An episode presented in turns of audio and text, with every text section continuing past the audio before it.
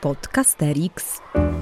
Dzień dobry, e, witamy Państwa w Podcasterixie, najlepszym e, podcaście dla nauczycieli historii prowadzonych, prowadzonym przez nauczycieli historii.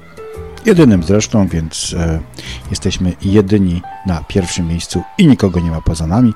Aleksander Pawlicki, Jakub Lorenz i mówiące te słowa Jacek Staniszewski. Będziemy dzisiaj Państwa namawiać do tego, żebyście posłuchali naszej rozmowy o tak zwanych źródłach ikonograficznych, czyli w jaki sposób wykorzystujemy na lekcji różnego rodzaju źródła obrazkowe. To, ja mogę powiedzieć, że w ogóle, że się bardzo cieszę z tego tematu, bo źródła ikonograficzne i różnego rodzaju obrazki to chyba moje ulubione źródła na lekcji. Więc bardzo się cieszę, że będziemy mogli o tym porozmawiać. No i co chcesz powiedzieć w związku z tym? No, chciał powiedzieć, że to są jego ulubione źródła i on od razu ujawnił nam część swojej kuchni. On po prostu wchodzi do klasy i mówi: Dzisiaj będziemy rozmawiali o ikonografii. To są moje ulubione źródła, więc siedzieć Co to jest ikonografia? To są pana ulubione źródła. Bardzo dobrze, piątka. E, no tak, ale tak, tak na poważnie. E, źródła ikonograficzne, zaraz będziemy sobie o nich mówić do, do, dokładnie, to są źródła, które mm, my nazywamy akurat ikonograficznymi, ale kiedy e, byłem na jakimś warsztacie mm, w zagranicznym kraju, to o takiego rodzaju źródłach mówi się visual sources. Nikt tam nie rozumie, co to znaczy iconographic sources. Ikonografia to jest jednak coś innego. Ale y, tak jak my tutaj prezentujemy, używanie ich jest no, rzeczą wręcz codzienną albo takim chlebem powszednim, jakby można było powiedzieć. I ja bym chciał poprowadzić naszą dyskusję w dosyć taki praktyczny sposób. To znaczy, chciałbym Was namówić do tego, byśmy sobie powiedzieli, jak, po pierwsze, jaki mamy stosunek do źródeł E, ikonograficznych, jak z nimi pracujemy, e, gdzie widzimy ich mocne i e, słabsze strony, czego, czego należy unikać, a co jest taką, taką rzeczą, które w nich są ważne. Więc zacznijmy od tego. Kuba już co prawda wyraził swoją miłość do ikonografii, ale jednak mimo wszystko pozwolę mu kontynuować, żeby, żeby powiedział coś, coś więcej na ten temat. To ja bym może zaczął od tego, że przede wszystkim dlaczego uważam, że źródła ikonograficzne są bardzo ważnym, e, ważnym mm, przedmiotem, powinny stać się ważnym przedmiotem analizy i w ogóle pracy z nimi na naszych lekcjach. I wydaje mi się, że mm, choć już słyszę e, protesty Olka, po tym, co za moment powiem, ale, mm, ale jednak powiem to. O ile dla naszego pokolenia użyję tego słowa jednak, e, tekst był, e, no jeśli nie no właściwie chyba podstawowym, a na pewno najważniejszym e, transporterem idei, myśli i, i uczuć i przekonań, o tyle dla pokolenia naszych uczniów to już zupełnie tak nie jest. Znaczy oni w świecie TikToka, mediów społecznościowych, internetu, YouTube'a yy, yy, i wszelkich innych, Instagrama, wszelkich innych mediów, które właśnie operują przede wszystkim obrazem, a w mniejszym stopniu tekstem, zupełnie inaczej postrzegają rzeczywistość. I skoro tak jest, to, e, to te źródła ikonograficzne powinny być co najmniej tak samo ważne, no może jednak ciągle nie ważniejsze, ale co najmniej tak samo ważne jak teksty źródłowe na naszych lekcjach, a to z tego powodu, że można bez konieczności pokonywania barier, nie mówię, żeby tego nie robić, znaczy te bariery trzeba pokonywać, ale bez, bez konieczności czasem bardzo żmudnego pokonywania barier w pracy z tekstem, na przykładzie pracy z materiałami źródłowymi pokazać bardzo dużo elementów e, warsztatu pracy historyka, bardzo dużo o przyszłości można na podstawie tych materiałów powiedzieć i bardzo wiele kompetencji historycznych e, ważnych we współczesnym świecie mm, można właśnie przy pomocy źródeł ikonograficznych pokazać.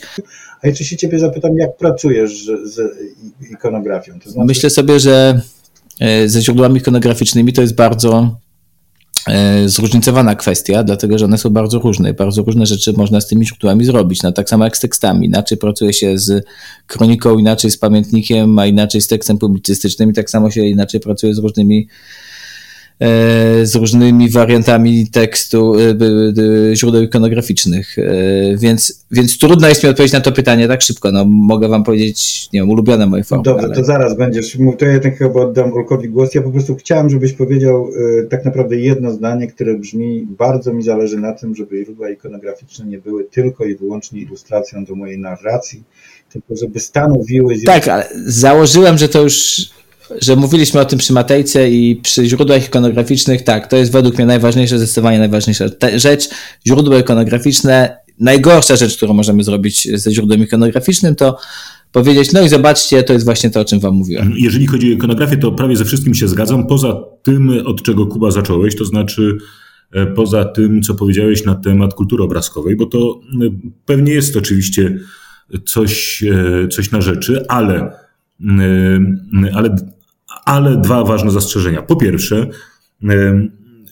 jest pewnego, jest pewnego rodzaju pułapka w takim myśleniu, że jeżeli mianowicie byśmy zdiagnozowali y, naszych uczniów jako osoby, które szczególnie dobrze czują się w kulturze obrazu, to my powinniśmy y, dostosować do tego y, odpowiednio lekcje. To jest ryzyko. Ja często to słyszę przy bardzo rozmaitych okazjach, kiedy mówimy o tym, jak szkoła powinna ścigać się ze światem współczesnym, a zdecydowanie bliżej mi do takiego poglądu Johna Dewey'a, który powiada, że, który powiada, że szkoła powinna tworzyć zrównoważone środowisko. Innymi słowy, że powinna uzupełniać e, doświadczenia dzieci o to, czego one nie mają e, dość e, w świecie pozaszkolnym. Co oznacza, że mogę sobie wyobrazić na przykład, no, no dość, bo teraz będę brnął w przykłady, ale E, daleki byłbym od tego, żeby uznać, że skoro kultura jest obrazkowa, to i my powinniśmy więcej obrazków. I zatem też stoi taki twardy realizm, bo od razu też powiedzmy, że e, w takim wyścigu na obrazki TikTok prawie na pewno zaproponuje lepsze obrazki z perspektywy tego, czego w obrazkach się szuka, a pamiętajcie, że w obrazkach nie szuka się, jak my byśmy chcieli być może, wiedzy o dawnych czasach, ale szuka się po prostu rozrywki. I to jest pierwsza moja uwaga, e, więc do tego wyścigu bym nie przystępował, co nie znaczy, żebym rezygnował ze źródeł, ze źródeł ikonograficznych. Natomiast e, nie przegapiłbym faktu, że źródła ikonograficzne są tekstem, który jest równie trudny w odbiorze. To znaczy, on albo, żeby być bardziej jeszcze precyzyjnym, jest równie trudny w interpretacji dla naszych uczniów, jak e, teksty, jak teksty mm, pisane. Zarówno te teksty, które pochodzą z dawnych epok, jak i te zupełnie współczesne, a zatem zarówno nasycone, nie wiem, symboliką, e, e, jakieś, e, jakieś mm, miniatury średniowieczne, jak i zupełnie współczesne nam zdjęcia z, rozmaitych powodów, ale one są po prostu trudne w interpretacji. I trzeba mieć naprawdę wyrobione oko. I bardzo dobrze, że my dajemy uczniom okazję i uczennicom do tego, żeby sobie owo oko wyrabiały, a w każdym razie, żeby nabawiły się e, pewnej e, czujności związanej z tym, że kiedy patrzymy na obraz, a zwłaszcza e, do tej tezy będę bardzo przywiązany, zwłaszcza na fotografię, to nie wyglądają po prostu przez okno i nie widzą świata, jaki on jest. Mm, a zwłaszcza w przypadku fotografii, można mieć tego rodzaju złudzenie, że oglądając fotografię oglądamy świat jaki jest, a niekiedy możemy mieć też takie złudzenie, że oglądając na przykład średniowieczną miniaturę, oglądamy świat jaki był, tyle tylko, że niezbyt wprawną ręką na przykład y, malowany, prawda? Y, I tyle. Więc to, to jest złudzenie i takiej czujności związanej z tym, co tu kto wybrał i dlaczego tak, a nie inaczej ramę ustawił na przykład, to jest rzecz niesłychanie e, istotna i być może rzeczywiście jedna z najbardziej przydatnych e, w tym, co nazwałeś kulturą obrazkową, dlatego że w tym skrolowaniu rozmaitych obrazów i oglądaniu rozmaitych obrazów myślę sobie, że nasi uczniowie bardzo często zapominają, że, że to nie są okienka na świat. Aha, to, to ja zaraz, y, zaraz zapytam Was o, o Wasze ulubione rodzaje zadań. Kuba już zapowiedział, że chciałby o czymś takim porozmawiać. Ja jednak pozwolę sobie nawiązać do wypowiedzi Olka o tych zdjęciach i o ich ograniczeniach. No dzisiaj miałem taką y, lekcję y, w jednej z klas, w której uczniowie przygotowywali się do 80. Mm, rocznicy wybuchu powstania w getcie warszawskim. E, będą chodzić i rozdawać żonkile i z, chciały wiedzieć trochę więcej. I, i zaprosili, i, i, i e, przyniosłem zdjęcia, przyniosłem fotografię. Jednym z nich było takie znane zdjęcie, w którym ludzie idą chodnikiem, robią, robi im zdjęcie prawdopodobnie jakiś nazistowski żołnierz będący na ulicy, bo oni wszyscy patrzą się w aparat, e, natomiast na e, chodniku leży mm, dziecko. Nie wiemy, czy jest martwe, czy, czy zasnęło, czy, czy zemdlało, ale tam leży. No i oczywiście wywiązała się dyskusja o tym, co to zdjęcie może oznaczać. I w pewnym momencie zauważyłem, że te wnioski idą po prostu gdzieś za daleko, więc pomyślałem sobie, że wykorzystam jedno z takich zadań, które, które chętnie wykorzystuję y, właśnie. Polegało ono na tym, że y, uczniowie muszą sobie mm, i uczennice muszą sobie szybko wyobrazić, co się zadziało 10 sekund przed i 10 sekund po wykonaniu zdjęcia. I okazało się, że wszystko się oczywiście spotkało w tym jednym punkcie, w momencie robienia tego, tego zdjęcia, ale bardzo wiele różnic wynikało z tego, co się działo przed i po. Więc to jest takie, namawiam, to jest takie dobre, e, dobre zadanie do tego, by trochę e, pokazać, jakie są walory zdjęcia jako źródła e, ikonograficznego, ale też jakie ma, jakie ma ograniczenia i żebyśmy sobie z tego, z tego zdawali sprawę. No dobrze, to Jakbym miał krótko powiedzieć, to wskazałbym trzy moje ulubione sposoby pracy z ikonografią. Znaczy, moja ulubiona forma pracy sprowadza się do takich trzech kroków. Eee, pierwszy krok jest, co widać na tej ilustracji, to jest e, opisywanie. Drugie pytanie to jest pytanie o to, jakie jest główne przesłanie, e, które autor chce tą ikonografią e, nam przekazać. No i tu właśnie zasadza się ta, ten brak uniwersalności, bo ile o to, co widać, to jest pytanie uniwersalne, to nie, każdy, nie każda ilustracja, nie każdy materiał ikonograficzny niesie ze sobą jakieś przesłanie. E, a nawet jeśli niesie, to niekoniecznie w taki sposób, który jest łatwy do, e, do rozpoznania. No, już nie tylko niewprawnym, e, niewprawnym w tym oczom, ale także czasem oczom bardziej wprawionym w tym, żeby takiego, takiego przesłania poszukiwać, więc to siłą rzeczy do tego się lepiej sprawdzają ilustracje z tezą, karykatury, plakaty propagandowe, no jakieś odmalowujące świat może nie czarno-biało, ale na wyraźne odcienie szarości, przedstawienia artystyczne. Więc musi być jakieś to główne przesłanie. No i to, to co jest tutaj, i to, to jest to drugie pytanie, właśnie główne przesłanie. No a trzecie pytanie, właściwie zespół pytań, to jest to, jakie elementy graficzne tej ikonografii wzmacniają to główne przesłanie. I w tym połączeniu tych dwóch, tych dwóch ostatnich pytań zasadza się cała siła tej, tej techniki. E, no bo ona sprowadza się do tego, że właściwie e, można bardzo dużo, e, właśnie to główne przesłanie może z pułapką, ale bardzo dużo tych przesłań, które są w danej ilustracji znaleźć, tylko trzeba umieć w odpowiedni sposób zinterpretować te elementy graficzne, które pozwalają uznać, że to jest to najważniejsze albo to najwyraźniejsze. E, no, no dobra, druga w każdym razie, e, którą bardzo lubię, która już jest dużo uniwersalniejsza i właśnie można zastosować absolutnie do wszystkiego, a do fotografii chyba w szczególności. Ona jest trochę zbliżona do tego, Jacek, o czym ty mówiłeś, e, bo jest to generowanie hipotez na podstawie jednej, jednego materiału. Znaczy, co możemy powiedzieć na pewno, co możemy powiedzieć z dużym prawdopodobieństwem, co możemy powiedzieć po dokonaniu jakichś istotnych założeń i tak dalej, i tak dalej. Więc takie rozpakowanie rozpakowanie każdego materiału pod kątem tego, co z niego na pewno wiemy, a czego z niego na pewno nie wiemy. E, albo jakie twierdzenia e, wysnuwane na jego podstawie są uprawnione, a jakie są zupełnie nieuprawnione. E, więc to jest drugie podejście. No a trzecie podejście mm, bazuje na, w największym stopniu na kreatywności, na przyjmowaniu różnych perspektyw i to jest zastosowanie raftu, o którym chyba kiedyś żeśmy rozmawiali przy okazji narracji. E, po prostu ten raft, czyli to przyjęcie pewnej e, roli, formy i perspektywy w, e, w odniesieniu do materiału, jakim jest ikonografia, bardzo dobrze się, bardzo dobrze się sprawdza. Więc te trzy techniczki. Chcę powiedzieć, jeżeli chodzi o źródła ikonograficzne i o techniki, nie jestem, nie jestem zupełnie pewien, czy mógłbym teraz powiedzieć o jakiejś ulubionej. Jakieś mi się przypominają. Na przykład zawsze wydaje mi się bardzo e, cenną taka technika, która e, pozwala na przykład zobaczyć, co może być poza ramką, tak? zwłaszcza jeżeli chodzi o fotografię, prawda? Ale zmierzam, ale też oczywiście takie techniki, które wiążą się na przykład z odsłanianiem etapami jakiegoś obrazu. To jest jedna z tych rzeczy, które wiem, że też sobie Kuba ceni, ale one też, wszystkie takie rzeczy związane z odsłanianiem etapami obrazu, pozwalają nam zobaczyć, jak my niekiedy jesteśmy pochopni w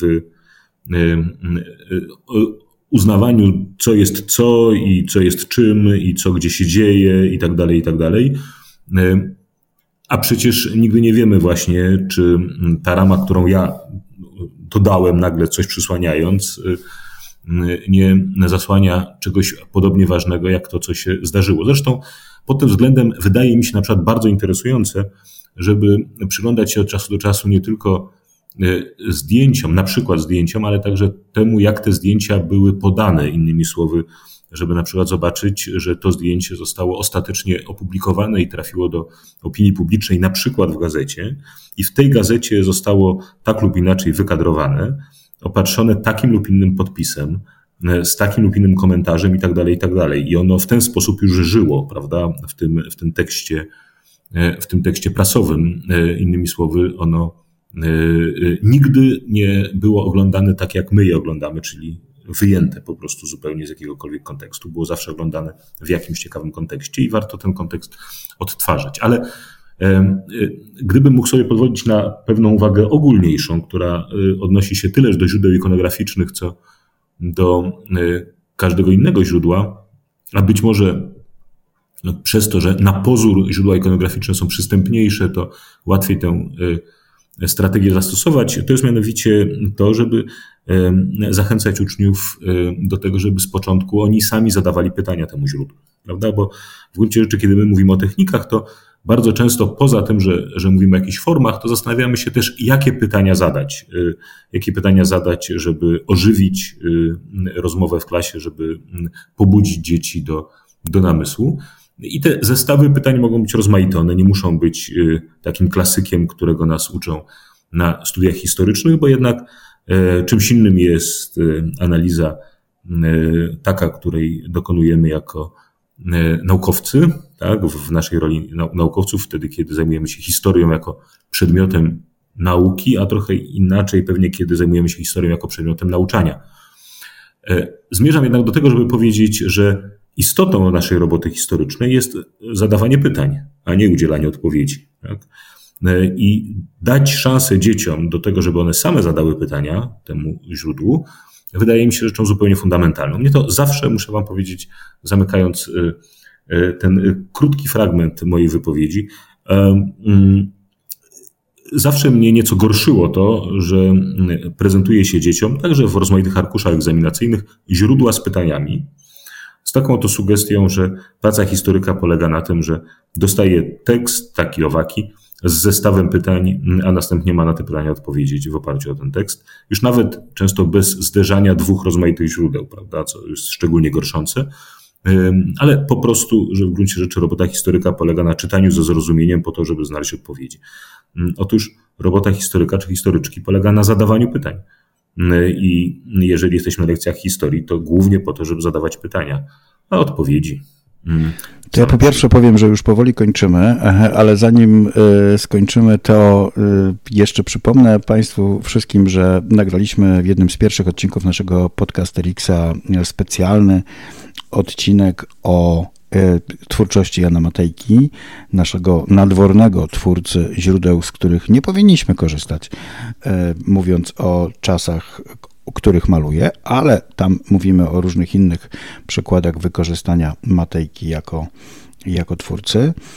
E, to chciałem to powiedzieć na pewno, tak, to sobie zapisałem. Natomiast druga rzecz, która, która jest, którą chciałbym skończyć ten odcinek, to jest zapytanie się Was wprost o to, e, jakie źródło ikonograficzne jest dla Was takim sztandarowym źródłem, które często wykorzystujecie. Wydaje Wam się, że jak macie coś pokazać, coś opracować, to to źródło właśnie staje Wam przed oczyma i możecie na nim pokazać wiele fajnych rzeczy. Nie, ale ja mam takie, e, tak, taki materiał e, pokazujący, e, Boże, on się nazywa John Gast. O, John Gast, Amerykański Progres. To jest opowieść, to, to jest ilustracja ukazująca, w, dlaczego, znaczy w jak wspaniały sposób Amerykanie podbijają dziki zachód. Okej, okay, Olku, teraz ty. Lubię zagadkowe, zagadkowe rzeczy, takie, które nie narzucają żadnej interpretacji z miejsca i w których jest od razu